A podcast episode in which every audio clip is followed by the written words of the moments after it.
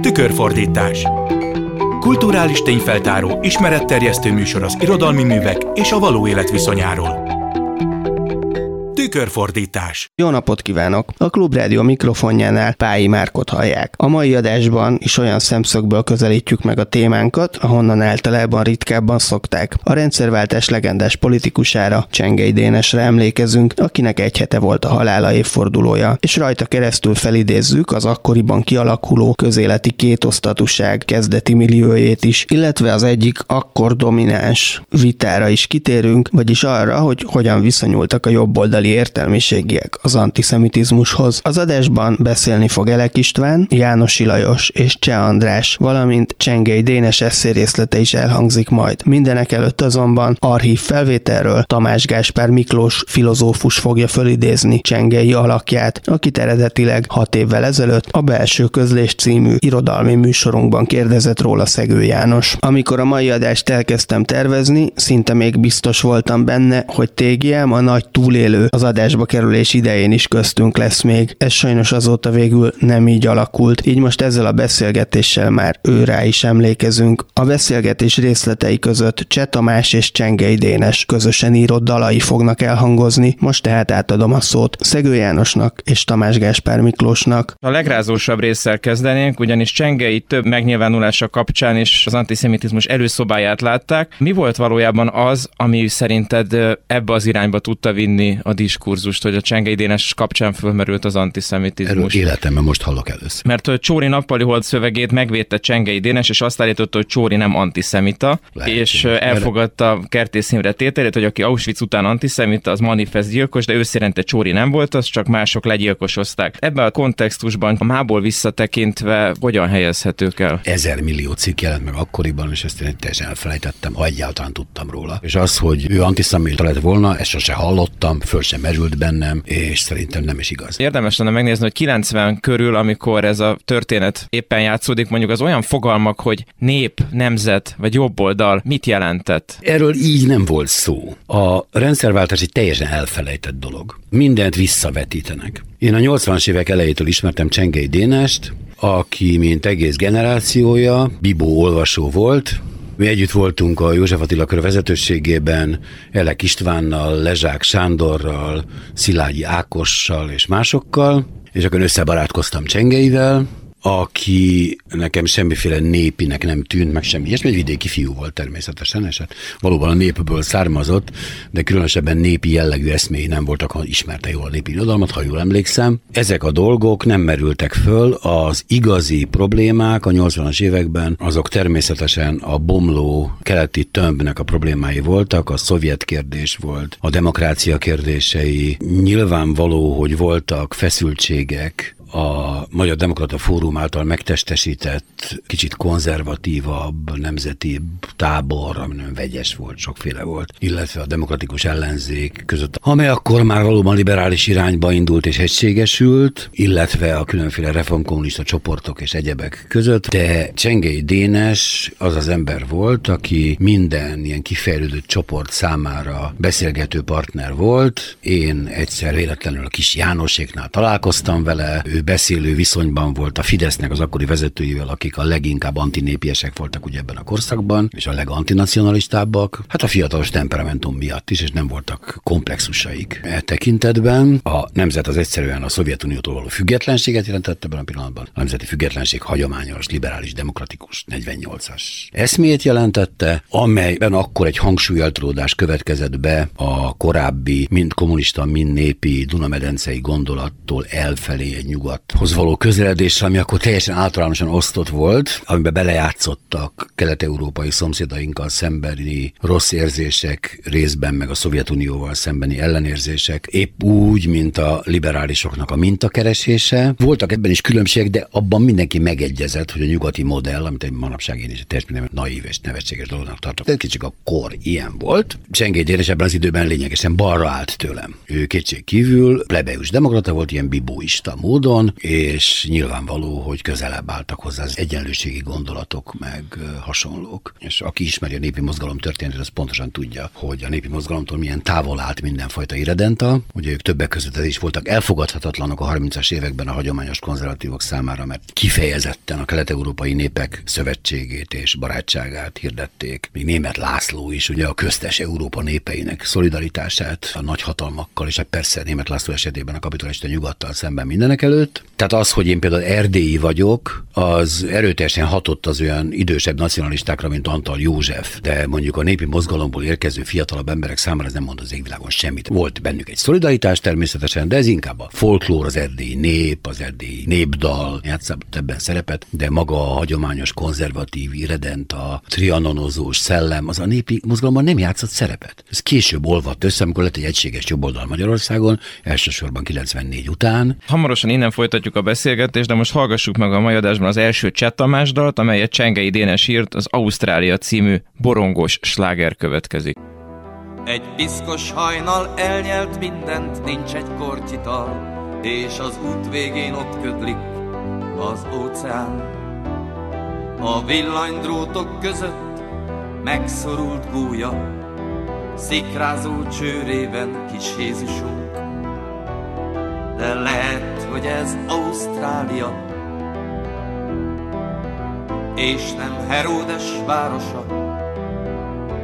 De hát akkor ígyunk végre, ha itthon nincs, menjünk el, gyerünk, most már majd nem sokára nyit a közért. Chivas Regal, Küvi Marcel, San Domingo, vagy netán jobb lesz egy liter finom kevert. Az ausztrálok ezt is kedvelik, egy kevert hajnalt szerzünk hát nekik. Sőt, velük együtt tengerre szállunk, és köd előttünk, és köd utánunk. Két deci vodka, még a kevertre, egy gólya csőrből hullik a pernye, gyémánt csillan, hosszú hajadban. Vesszen Heródes, vérben, vasban, egy rongy ingű felhő, most húz el innen, világgá megy rajta a bánatos Isten.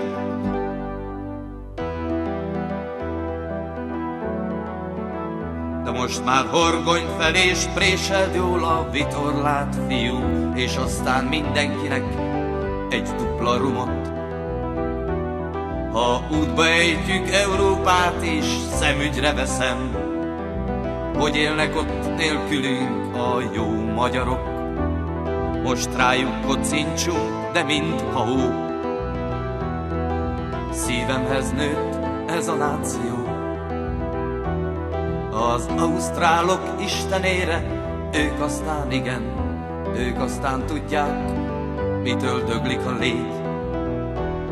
Csak azt nem tudják szegények, hogy ők ugyan mitől, de hát épp ezért illenének éppen közénk. És most, hogy minden egybevág,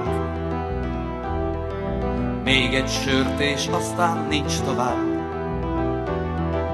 Nem vagyok részeg, fogd az esernyőt, pincér nézze azt a rongyingű felhőt, lángol a gólya a távvezetéken, szolgáljon ki azonnal, itt van a pénzem, ködlobogónk, suhogós, de veszendő, vérben, vasban, elvégeztendő, megbűnhődünk, százezer évet ausztrálok istene, őrizzen téged, nem vagyok részeg, fogd az esernyőt, pincér nézze azt a rongy ingű felhőt, lángol a gúja a távvezetéken, minden világos ebben a fényben, lángol a gúja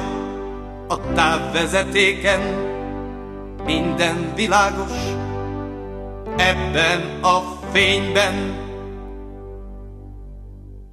Tamás Gáspár Miklós filozófusra, Csengei Dénes íróra és politikusra emlékezünk. Ott hagytuk abba az előbb a beszélgetést, hogy a népi mozgalom mennyire távol állt az irredentizmustól. Csengei Dénes ebből a szempontból nyilván nagyon hamar meghalt, tehát nem tudott tevőlegesen tovább részt venni ennek a diskurzusnak az alakulásába. Mégis hogyan nyilvánult meg, kialakult az a 90 utáni jobb-bal, vagy liberális, nem liberális? Senki nem jobbalnak nevezte. Akkor az akkori polarizációt a népi urbánuson kívül mire lehetne lefordítani? A népi urbánus konfliktus megszűnt a 40-es évek végén, úgyhogy az annak a későbbi aktualizálása az történelmileg indokolatlan. Én tudom, ma is mindenféle csúnya dolgokra használják, de semmi közük nincsen. Sem a mai liberálisok és baloldaliak nem urbánosak a szónak abban az értelemben, hogy a 30-as években akkori szociáldemokrata és radikális köröket neveztek urbánusnak, ugye a szép szó meg a századunk körét mondjuk, a népirodalmat pedig hát még jobban ismerjük, notabene az urbánusokat teljesen elfelejtették, urbánus az csak egy szöveg, az, hogy az urbánusok mit mondtak a szép szóban és a századunkban, miket írt József Attila mondjuk a legfontosabb urbánus politikailag azt nagyjából elfelejtették, úgyhogy erről így nem volt szó. A mi problémáink azok a diktatúra megdöntésével és a Kelet-Európa akkori hanyatlásával és problémáival voltak kapcsolatban az akkori félelmekkel és reményekkel. Ellenzékiek voltunk, kicsit másképpen, mert én egy viszonylag kifejlett, expliciten politizáló zárt közösséghez tartoztam a demokratikus ellenzéknek a közösségéhez. Nem úgy értem, hogy más értelmisége felé volt zárt, de hát a kiállása az egy veszélyesítette a étkezést. Ettől az Dénes sose fél, de hát nem tartozott ide. És hát az alapvetően ellenzéki volt, és alapvetően egy demokrata volt természetesen. Maga az elátkozott zsidó kérdés, az kicsikül fölbukkant 89-ben. Én, aki részben zsidó származású vagyok, de nem zsidó identitású ember egyébként, megdöbbenéssel vettem tudomásul, amikor először elindultam képviselőjelöltként, és mégis választottak egyébként 90 legelején. Teleplakátoztuk a kerületet, és minden egyes plakáton rá volt rajzolva egy Dávid csillag. Ez megdöbbentő volt,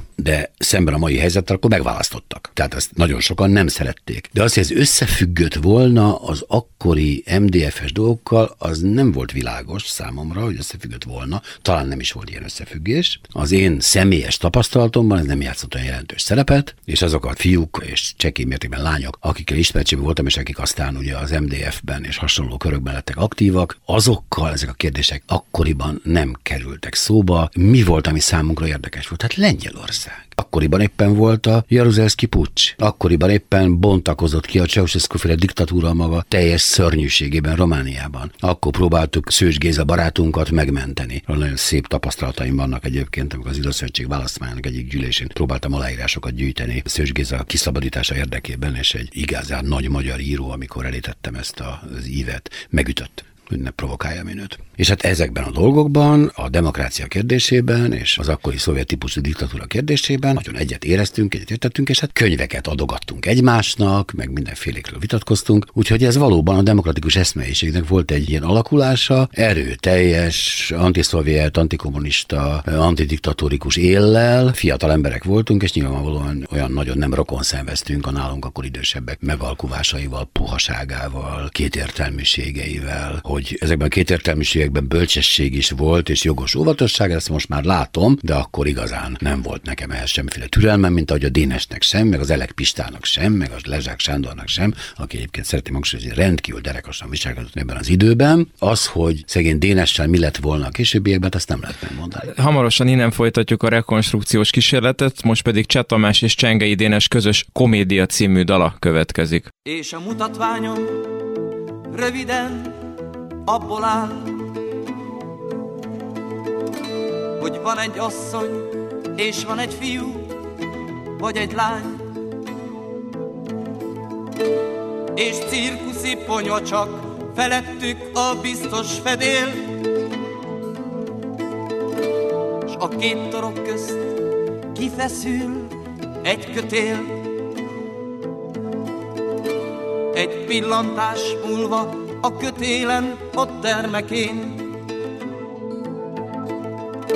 És sötét ruhában megperdülök a közepén.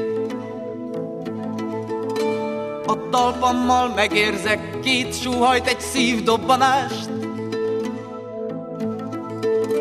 és elrugaszkodóban mondok ott még egy fohászt,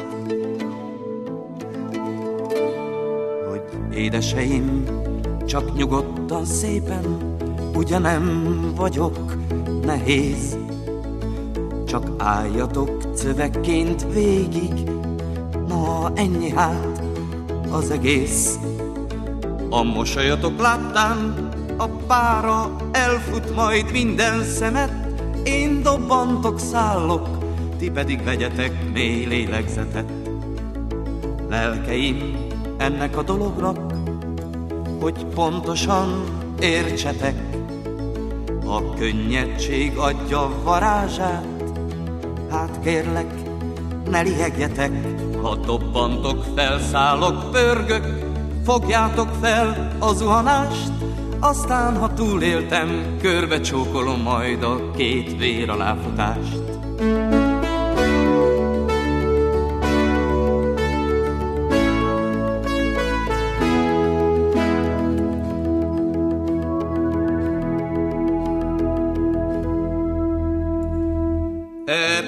Tornát nem azokért művelem,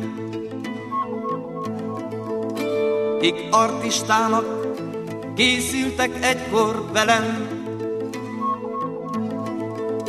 S most páholyban lapulva zokognak mutatványomon. Nem érettük fuldokolsz, fiacskám, szép asszonyom. Egy ellenük felnevelt ötlettel lépünk ma fel, Ha rám hagyták, megőrzöm, miattam ne vesszen el. A szaltó szabadság, hát ennyi csak, ez az egész.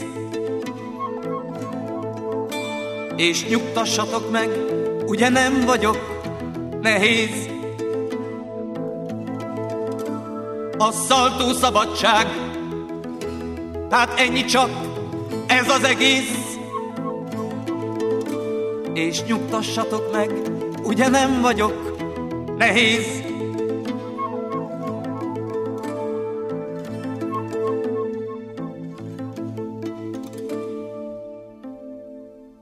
Tamás Gáspár Miklós filozófussal folytatjuk a beszélgetést, Csengei Dénes íróra és politikusra emlékezünk. Ez személyes emlékeidre lennék kíváncsi, hogy egy portrét kéne róla vázolni, akkor mik az első tulajdonságok, amik az eszedbe jutnak róla a lényéről? Érdekes kombinációja volt a hevességnek és a szelítségnek. Nagyon szeretetre méltó ember volt. Legalábbis én nagyon kedveltem. Egy meleg szívű ember volt, akiben néha lehetett látni, hogy ott lehetnek belső problémák. Mindenki emlékszik a természetesen tágra nyílt szemére, amely fényképein is látható egyébként. Nyilván voltak ott olyan lelki feszültségek, meg olyan dolgok a múltjában, amelyekről nem beszélt, tehát ezekről nem tudok semmit, de lehetett érezni őt egy csomó fájdalom, frusztráció, sebek vannak, tehát ez érezhető volt, hogy egy ember, akinek nem lehetett könnyű gyerekkora, erről az égvilágon semmit nem tudok. Pedig kérdeztem, de És ő nem válaszolt? elhárította ezeket a kérdéseket. Nem. Valami családi problémák lehettek, azt például tudom, hogy rettenetesen szerette az akkori családomat, nagyon szerette a kisfiamat, és a kisfiam sokszor volt nálunk, láthatólag hiányzott neki családiasság, ebből tudok visszakövetkeztetni, hogy ott lehettek problémák, és egy jó barát volt, egy törődő barát, aki képes volt aggodalmaskodni lelki állapotom miatt, és így tovább. Tehát az a fajta érzelmes férfi barátságra képes volt, ami nekem azóta is hiányzik. Sok esetben, ebből nincs sok az embernek, erre nem olyan könnyű szert tenni, úgyhogy ez nekem nagyon jól esett, és nagyon, nagyon hálás is voltam érte. És hát azon kívül pedig, ugye ezekben az akkor még az Írószövetség és hasonló idióta keretekben folyó politizálás, meg az ilyen budapesti értelmiségi politizálás keretében föltűnően becsületes, következetes, kemény ember volt, úgyhogy a legjobbakat mondhatom csak róla, és sokan szerették, hogy népszerű ember volt. És hát egy ilyen reménysége volt a kornak, és az világos volt, hogy belőle politikai vezető lesz. Én egyébként sokkal nagyobb pályafutást néztem ki neki. Én azt gondoltam volna, hogy ő lesz a Magyar Demokrata Fórum egyik vezetője. Erről szó is volt, ha jól emlékszem. A róla készült 1998-as portréfilmben azt nyilatkoztat, hogy ő az a ritka eset volt, akiben ötvöződött a kérlelhetetlen kritikai szellem a magyar nép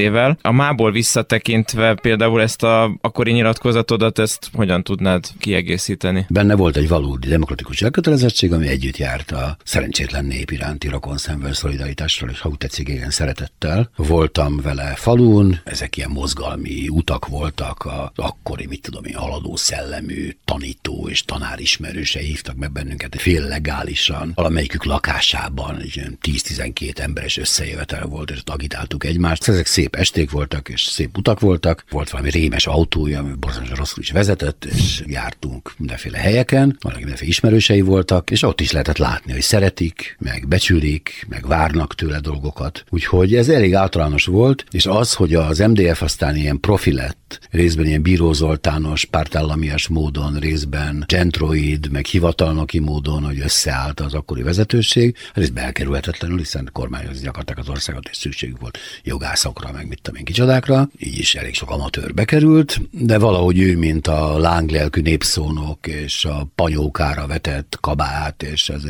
petővésnek nézett külsőségek már nem fértek bele. Nem csak, hogy ő nem játszott vezető szerepet, hanem ugye maga Csóri Sándor sem játszott vezető szerepet a Magyar Demokrata Fórumban, mások is a kezdeti mozgalmi szakaszból elvesztették a funkciójukat. Professzionalizálódásnak hát nevezett azt, valami. Hát valamelyes racionalizálás, mert azért még az kezdeti MDF kis gazda kormány nem lett semmi értelme professzionisták nevezni, de így sajnálom, mert azért más minőséget adott volna ennek az egész korai időszaknak, ha például nem Kónya Imre, a frakcióvezetője az MDF-nek, hanem mondjuk a Dénes. De mindegy is, elvesztette a befolyását, mint fapados képviselő beült a parlamentbe, utálta, gyűlölte, unta az egészet, nem szerette az MDF SZDSZ összetűzést, mindkét oldalon voltak barátai, rettensen rosszul érezte magát. Ez nem az én interpretációm, ezt ezt onnan tudom, hogy mondta, és emlékszem rá nagyon jól. 90-től kezdve ő már nem szerette ezt az egészet. Egyébként bizonyos értelemben osztom ezeket a dolgokat, nekem is a rendszerváltásból mindenki elfelejti.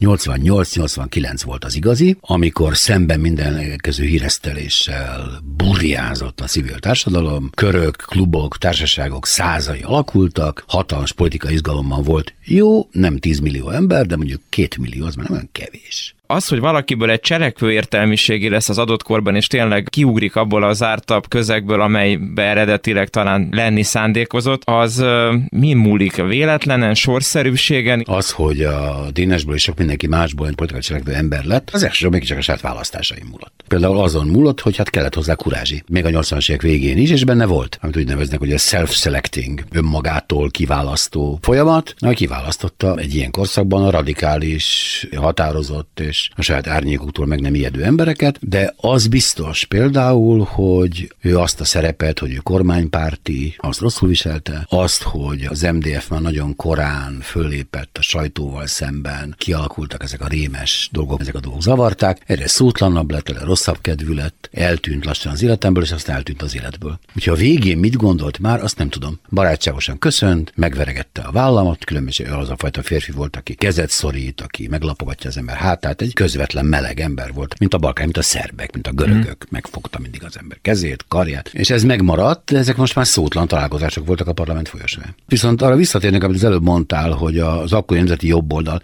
de úgy volt egy jobboldali. Sok mindenki mással, az MDF-ben, hát valamiféle a szónak jó értelme, populista baloldalhoz tartozott volna, ha ezt kifejezhetett volna, aminek volt nyilván egy erőteljes nemzeti retorikája, de egyáltalán nem volt különösebben nacionalista. Valószínűleg az ő preferencia tendenciái, erőteljes demokratizmus, erőteljes nyitottság, dialógusra való készség és egyfajta romantika, amivel ezek a keserűségek is a dologban ebből erednek. Az, aki azt mondja, hogy Magyarország alakú úgy volt, az egy megkeseredett patrióta, az nem egy nemzetgyalázó. Az igazi nemzetgyalázás az tulajdonképpen rendkívül ritka. Hát az emberek általában nem szoktak annyira önzetlenek lenni, hogy érzelmileg teljesen el tudjanak távolodni a saját környezetükről, és a legrosszabbat mondják. Őszintén szívből, nem keserűségből, hanem valóban megvetően és távolságtartóan. És szerinted mi maradt fönn belőle? Most egyébként van már emléktábla, a Királyhágó tér és a Német Völgyút sarkán van egy emléktábla, hogy ott halt meg például. Ez van róla, meg az, hogy szerintem a Jobbik egyik pártkönyvtárát róla nevezték el. Tényleg? Egy legenda lett belőle talán. Érthető, hogy legenda,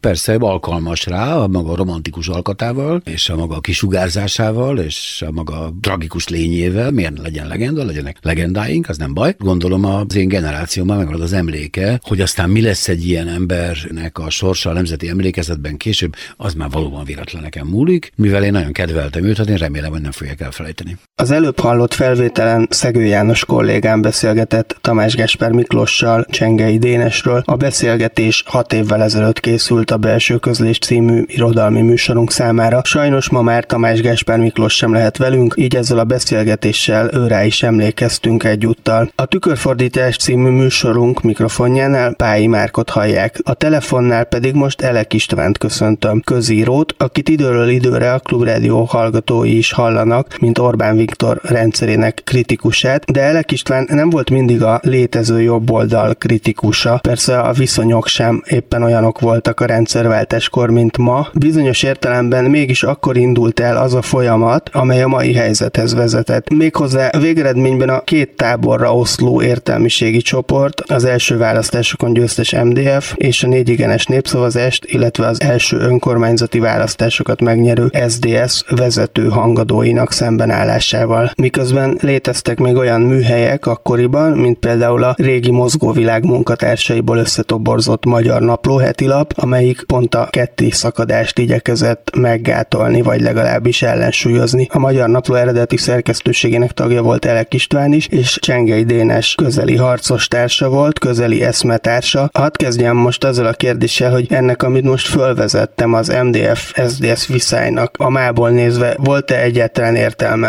Hát innen visszanézve ezek jelentéktelen, irracionális ellentétek voltak, amelyekről azt gondolom, ha ma SZDSZ-es szemmel nézne vissza valaki, ugyanazt gondolhatná, hogy már csak olyan problémáink lennének, amilyenek akkor az MDF-fel voltak, és fordítva az MDF-esek is nagy részük legalábbis remélem, hogy így gondolkodna. Ennek a gyökere valamilyen kölcsönös bizalmatlanság volt? Lehet azt mondani, hogy félreértések láncolata volt az oka, vagy ennél azért konkrétabb tartalmi különbségekről volt szó? Ennél azért többről volt szó. Magam is résztvevője voltam ezeknek a hadakozásoknak különféle fázisaiban, és hát jó hosszú ideje azt gondolom már én is, hogy az egész rendszerváltó folyamat félresiklásának gyökere a forrásvidéke valahol ott van, annak a két értelmiségi csoportnak a túlságosan korán kialakult, nehezen racionalizálható ellentétében, ami megmutatkozott már a 80-as évek végén. Annak ellenére, hogy a 80-as évek elejétől még a kádárkori ellenzéki időkben nagyon sok személyes baráti kapcsolat kialakult a kétféle értelmiségi társaság között, és hát mindenféle közös vállalkozások is, ugye Bibó emlékkönyv, közös aláírásgyűjtés, monor, közös megvitatása más értelmiségi csoportokkal annak, hogy mit lehetne közösen tenni. 89-ben még létrejön az ellenzéki kerekasztal. Ez a két szereplő kulcs szerepet játszik, és bizonyítja, hogy szociokulturális különbségek ellenére alapkérdésekben, a demokráciához való viszony kérdésében egyetértenek. Onnantól fogva viszont, ahogy nem sikerült közösen aláírni ezt a bizonyos kerekasztal megállapodást, kialakult egy olyan egyre fokozódó, kíméletlen, egymással szemben egyre kevesebb megértést tanúsító politikai küzdelem, amiben kölcsönösen egyre nagyobb sebeket osztottak egymásnak, és ennek következtében egyre kisebb volt a hajlandóság arra, hogy felülemelkedjenek ezeken a sebeken, sérelmeken, és fölfogják azt, hogy még mindig itt van ez a közös érdek, a rendszerváltozás lebonyolítása. Amellett, hogy a választási rendszer is azért nyilvánvalóan közrejátszott a későbbi kétharmad létrejöttének lehetőségében, de nekem abból, amit most mondott, az körvonalazódott, hogy bár adott esetben aktuál politikai okok annak idején mondjuk az államfő választáshoz való viszony generálta többek között a szakadást, de az, hogy ez ilyen éles lett, hogy nem volt egymás iránt megértés ebben az ügyben, meg a környező ügyekben sem, az azért talán amiatt lehetett, hogy amikor létrejött egy olyan konfliktus, aminek tétje volt, ott már azért paranoiák és előítéletek és félreértések szerepet játszhattak, amit a másik úgymond csoportról alkottak. Így van. Nagyon fontos ez a következő kérdés, hogy mi van e mögött, és hát az a bizonyos szociál-pszichológiai történet áll mögötte, amit sokan sokféleképp elemeztek már. Voltak éppen úgy kezdődött el ez a politikai rendszerváltó folyamat, hogy mind azok az ügyek megbeszéletlenek maradtak, amelyek megbeszélése szükséges lett volna ahhoz, hogy közös nemzeti közösséget újraalkotó lelki élményben egyesülhessenek. Ennek a vitának a mélyén legalább három kérdés. Elválaszthatatlanul egybefonódott különbség a modernizáció, a polgárosodás útjával, lehetőségével kapcsolatban, az idó-magyar együttélésnek a legkülönfélébb kérdései, és hát a harmadik pedig egy értelmiségi érdekharc, olyan értelmiségi szereplők érdekharca, akik a politikai rendszerben készülnek éppen meghatározó pozíciókat átvenni. Nem tudta ezeket az ellentéteket megbeszélni, egymástól elválasztani, szétszállazni a magyar értelmiségi elit, és hát ennek a következménye volt, voltak éppen az, ami itt bekövetkezett. Az eltérő tapasztalatokkal kapcsolatban most menjünk egy kicsit még ingoványosabb terepre, és hallgassuk meg Csengei Dénes Búcsú az ördögtől című eszéjének részleteit. Az eszé részletek arra is rámutatnak, hogy amikor Csengei Dénes a zsidók és nem zsidók viszonyáról polemizál, talán valamennyire még saját magát is félreérti, ugyanakkor valószínűleg őt is félreértették azok, akik a gondolataiban a tisztázás szándéka helyett kizárólag valamiféle veszélyt láttak, egyesek persze nevetségesnek is tartották. A felolvasás után János Ilajos irodalomkritikus is elemezni fogja az akkori helyzetet, utána pedig visszatérünk még Elek Istvánnal is néhány szóra. Az eszé részlet eredetileg a tükörfordítás egy évvel ezelőtti adásában hangzott el, ezt az adást egyébként múlt pénteken ismételtük, így aki akkor is hallgatta a műsort, az most újabb szemszöggel bővítheti a témára való rálátását. Most tehát Egger Géza színművész olvassa föl Csengei Dénes írását. Azt a rémületes talányt, mely egy-egy zsidó lélek mélyén fészkelhet Auschwitz óta, egy szerelmes éjszakán tapasztaltam meg először igazán. Jó tíz évvel ezelőtt. Már boldog álomban simultunk egymáshoz, amikor Eszter egyszerre csak felriadt, kibújt az ölelésemből. Fel akart kelni valamiért de a kölcsön kapott szobában vak sötét volt, és még nem ismertük ki magunkat rendesen, így Eszter rossz irányba mozdult, a fal mellé tolt ágyon, a fal felé. Olyan kétségbe esett sírás szakadt fel belőle, hogy kisé szégyenkezem most, amért elmesélem, és nem tudta abba hagyni. Csak feszült neki a falnak, és szinte megfulladt a saját kapkodó lélegzetétől. Amint hozzáértem, megfogtam a vállát, hogy lecsitítsam, elszabadult a pokol. Bizonyos mondatokat az ember élete végéig nem felejt el. Én is pontosan emlékszem. Azt kiabálta Eszter, miközben egész testében rászkódott, akárha varangy ugrott volna a vállára. Azt kiabálta. Vedd le rólam a kezed, rohadt gyilkos!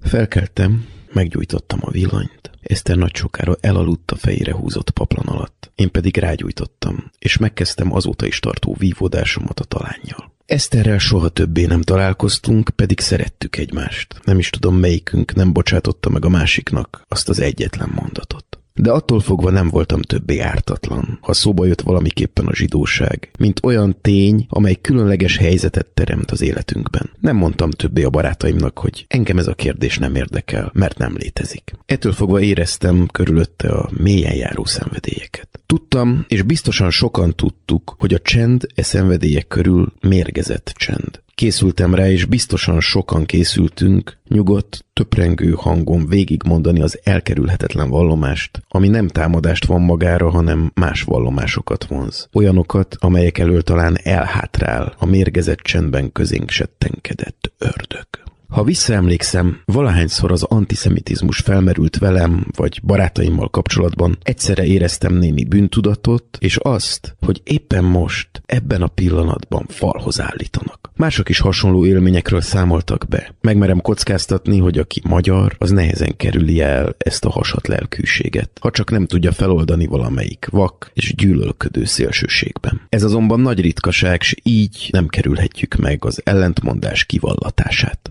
Helyes vagy nem helyes, tudomásul kell venni, hogy az antiszemitizmus a gázkamrák lelepleződése óta metafizikai katasztrófává emelkedett. Mióta Nietzsche közhíré tette Isten halálát, az ördög történelmét éljük, meg lehet. De talán el lehetne már kezdeni az ember történelmét. Azzal, hogy nem az ördög követeinek tekintjük egymást, amint hivatásunkban buzgolkodunk. Azzal, hogy tudomásul vesszük. Mi vagyunk itt, és senki más. Egger Géza színművész előadásában hallottuk Csengei Dénes Búcsú az ördögtől című eszéjének részleteit, a stúdióban pedig János Lajos irodalomkritikust, szerkesztőt köszöntöm, aki kicsit segít most nekünk megvilágítani, amit hallottunk. Csengei ezt a szöveget abban a rendszerváltáskori vitában írta, ami Csóri Sándor Nappali Hold című írása nyomán robbant ki, és aminek nyomán sokan mindkettőjük álláspontját antiszemita pozícióként értelmezték, miközben azt azt látjuk igazából, hogy inkább arról van szó, hogy keveredik a nem zsidó értelmiségiek holokauszt miatti második generációs bűntudata, szégyene, illetve a másik megértésének a vágya azzal, amit belevetítenek, belelátnak a zsidó ismerőseikbe, vagy azok viselkedésébe, és aminek részben alapja is van, hiszen az egyes közegek valamennyire eltérően értelmezik valóban a múltbeli eseményeket. Úgy tűnik, hogy a gond inkább a kontextussal volt, hogy két osztatónak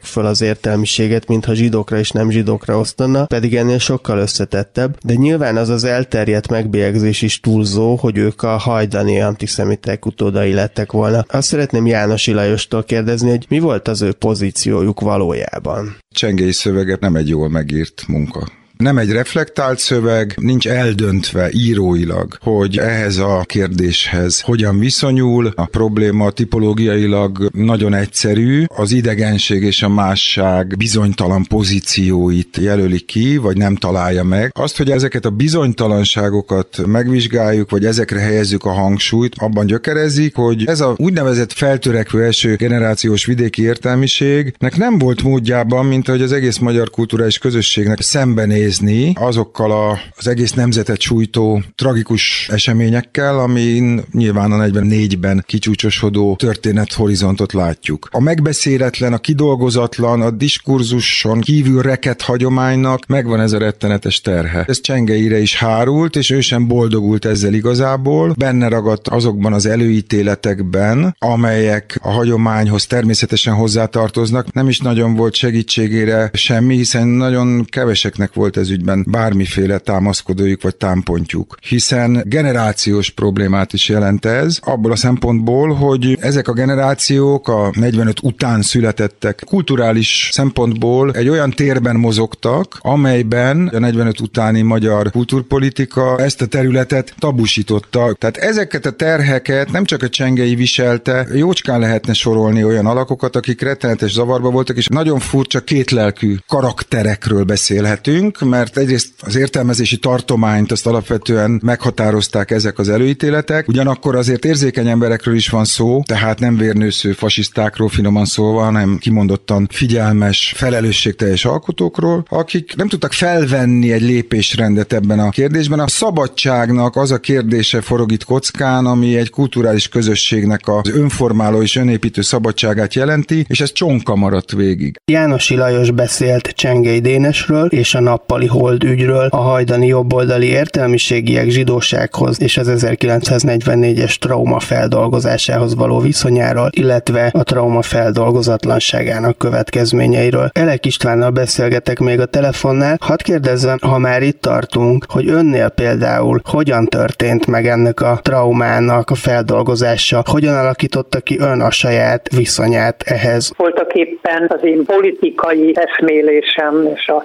felnőtt kori értékrendem, világnézetem kialakításában döntő fordulatot a Vibu István művével való megismerkedés jelentette. Onnantól fogva nem volt számomra vita, hogy hogyan kell ebben a dologban állást foglalni, mit kell gondolni, és hát mindennek fényében én is levertem, bénultam, illúzióvesztettem, kétségbe esettem, figyeltem azt, ami ennek kapcsán elkezdődött, ráadásul terhelt bennünket, engem is Dénest is abban az időben ebben a kormánypártiságnak minden terhe. Bizonyos értelemben úgy tűnik, hogy mind a két csoport tagjait illetően az a szabadságélmény is hiányzott, ami magabiztosságot adhat a megértéshez. Azt gondolom ugyanakkor, amit elmondott itt saját magáról, hogy alkati különbség is befolyásolta ezt, tehát hogy önnek mondjuk a higgadtabb alkata és Csengei Dénesnek az impulzívabb alkatából is fakadhatott egy különbség. Most egy pillanatra még hadd kérdezzek, Csengei Dénes kapcsán egy hete volt az évfordulója a halálának, 32 évvel ezelőtt hunyt el 38 évesen. Ugye az ő esetében voltak ellentmondásos pillanatai, voltak egyértelmű, tiszta pillanatai. Egy politikus esetében elevenebbé teszi el az emlékét, hogyha a legaktívabb közéleti időszakában hal meg. Hannah Arendt azt mondja Achilleus példáján, hogy az igazi emlékezetességhez az adott embernek tulajdonképpen a döntő tette közben kell meghalnia. Kétségtelen nem véletlenül emlegették, akkor már rögtön, amint megtört történt ez a váratlan halál 91 tavaszán, hogy Csengei halála az egyik súlyos bizonyítéka, mint egy szimbólum annak, hogy itt valami tönkrement, hogy valami elviselhetetlen, hogy Dénes belehalt tulajdonképpen az illúzióvesztés megtapasztalásába, hogy pillanatok alatt azt kellett átélnie neki is sok más közéleti szerepet vállaló emberre, hogy valami lehetetlenre vállalkozott, hogy olyan megértés hiány van, olyan értetlenség legközelebbi barátai, pártársai és valamikori politikai ellenfelei és közte is, amin egyszerűen nem tud az ember túl lenni, és hogy hát mindaz, amit ígértünk, ugye legendás mondata, hogy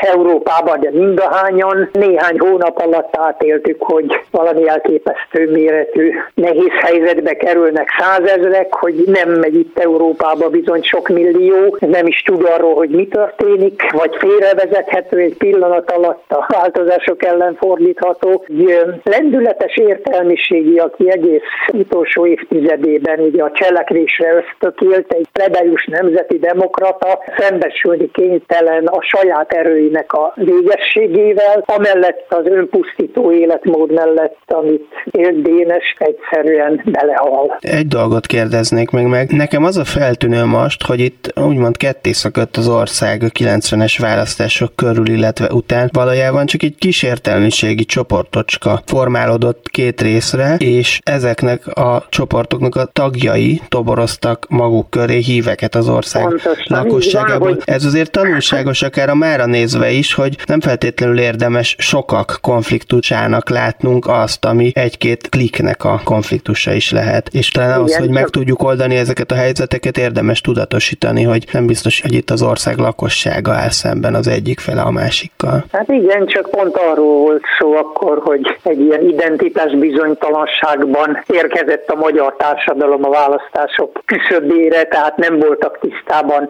az emberek saját maguk sem azzal, hogy milyen érdekeik, értékeik, kikkel fűrik őket igazán össze, és kikkel állítják szembe. És hát... különösen nagy hatása volt annak, hogy az értelmiségi mintaadó csoportok milyen mintákat mutatnak föl, és a múlthoz való viszonyról milyen képeket festenek, és milyen vádakat fogalmaznak meg egymással szemben. Ez egy ilyen azonosulási lehetőséget teremtett olyan emberek csoportjainak, akiknek szükségük volt erre, és hát aztán ehhez intézmények társulnak később. Ez a mintakövetés az emberek egy részében ezek felé, az értelmiségi csoportok felé nyilvánvalóan azért is volt, mert nagyon sok embernek nem volt annyira egyszerű feldolgozni az elmúlt évtizedekben a saját szerepét. Most nem csak azokról beszélek, akik valamilyen módon együttműködtek a pártállammal, hanem egyszerűen abban a rendszerben való élet, az az életforma az önmagában problémás viszonyt feltételez, ami nyitottá tette ezeket az embereket, akár bizonyos értelemben vak, mint a követésre is. Így van, hát egyfajta talajvesztettség, a biztos stabil fogódzókról korábban évtizedek alatt kialakult képe tűnt el, szívódott föl egyszerre sok százezer, sok millió embernek, aki ráadásul nem is láthatta át,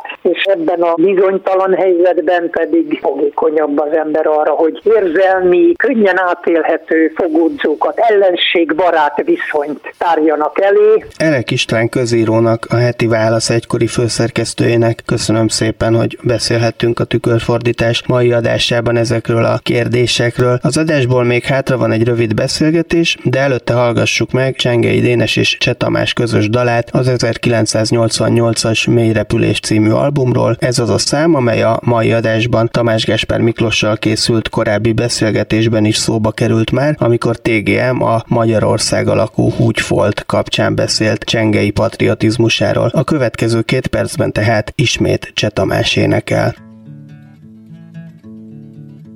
A lovasok mindig, a csatakos lovasok mindig a szememben sötétlenek.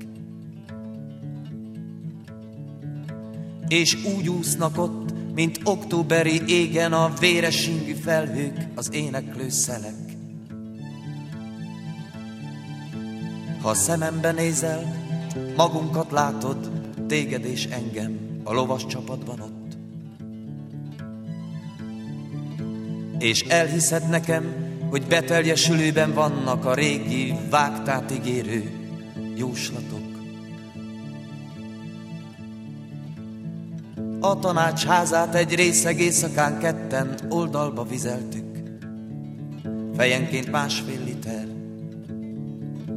A sötét sárga foltot, amivé összefolytunk, Magyarországnak neveztük akkor el. Nem volt ez önkényes választás részünkről, a formája legalábbis emlékeztetett. Na hát ebben az országban képzeld azt a vágtát, és fölötte az égen a felhőzetet. Másnapra ez az ország felszáradt, s a lovasok elrejtőztek akkor a szemhéjak mögött. Vagy lezuhantak egy idegen földre, és ott hevernek azóta, mint a rög. A csapat egy reggelre vár, és akkor újra kizúdul a felpattant szemhéjak mögül. És azon a reggelen éneklő szél lesz,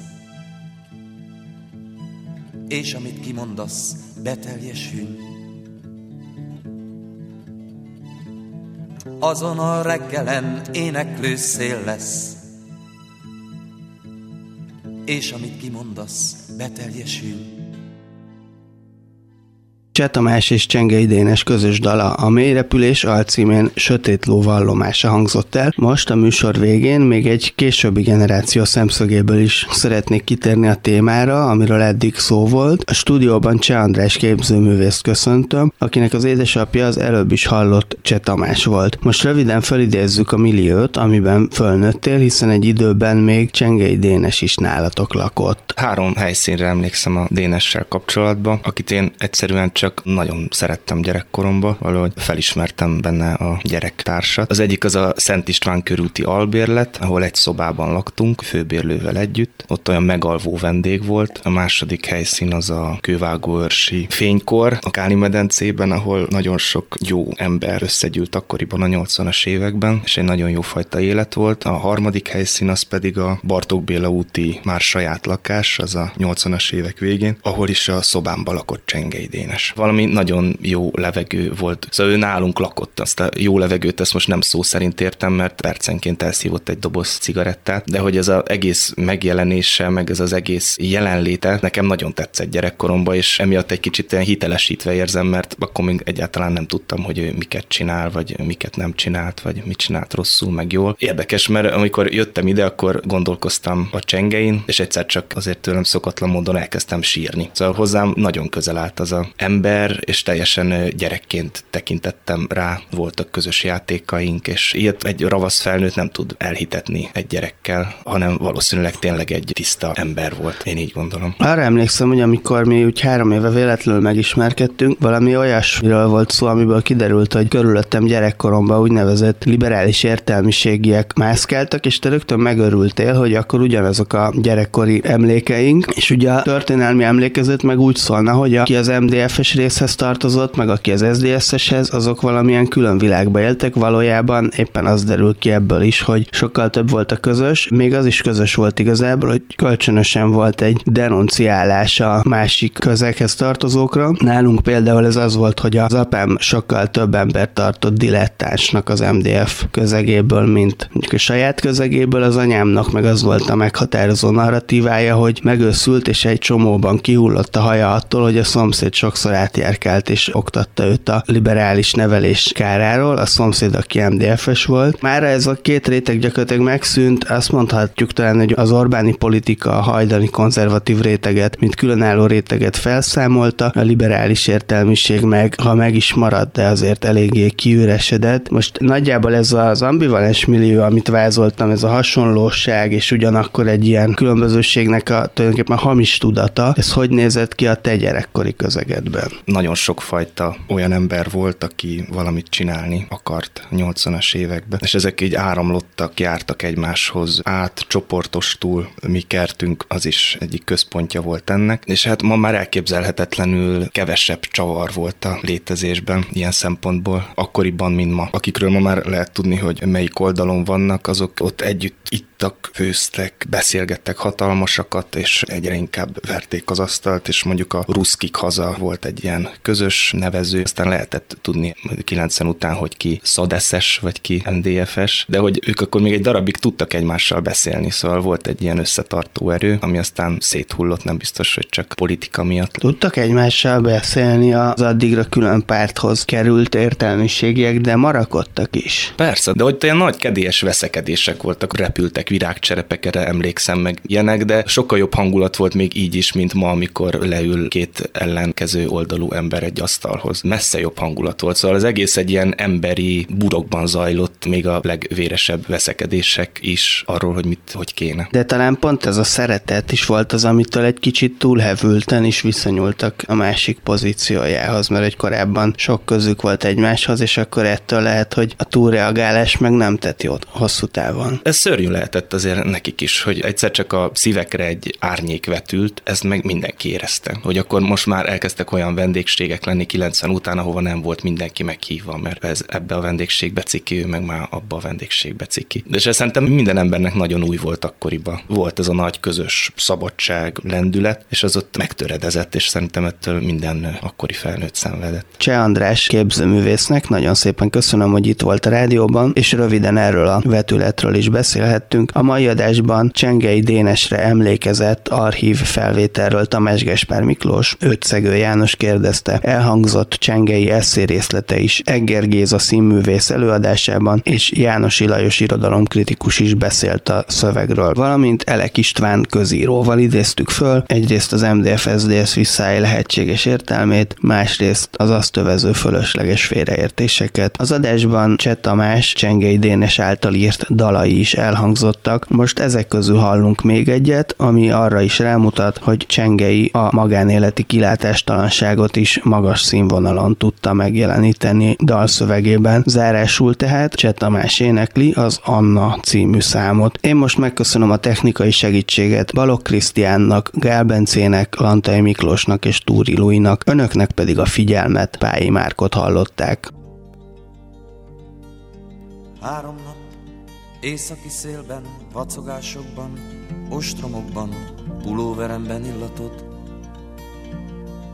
Hova vezet ez? Na hiszem, mi a fene lesz?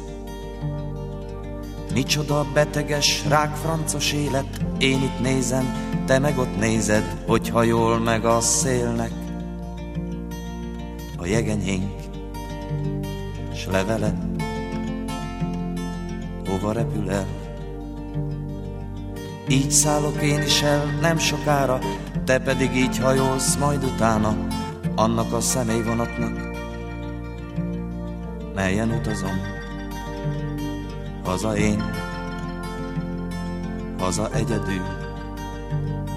Aztán csallak egy évig a feleségemmel, te meg majd engem a szeretőddel, ebből áll ki az ősz meg a tél. Csupa csavaros, kibuvó, csupa csalatás. De jövő ilyenkor, hazamenőben, megint az ablaknál szeles időben, s pulóveremben illatod. Ugye csak is így, ugye így, ugye csak is így.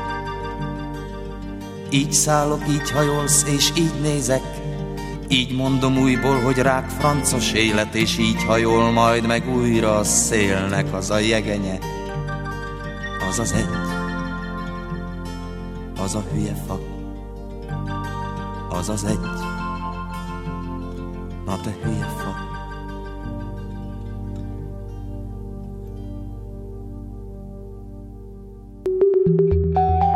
Tükörfordítás Kulturális tényfeltáró, ismeretterjesztő műsorunkat hallották.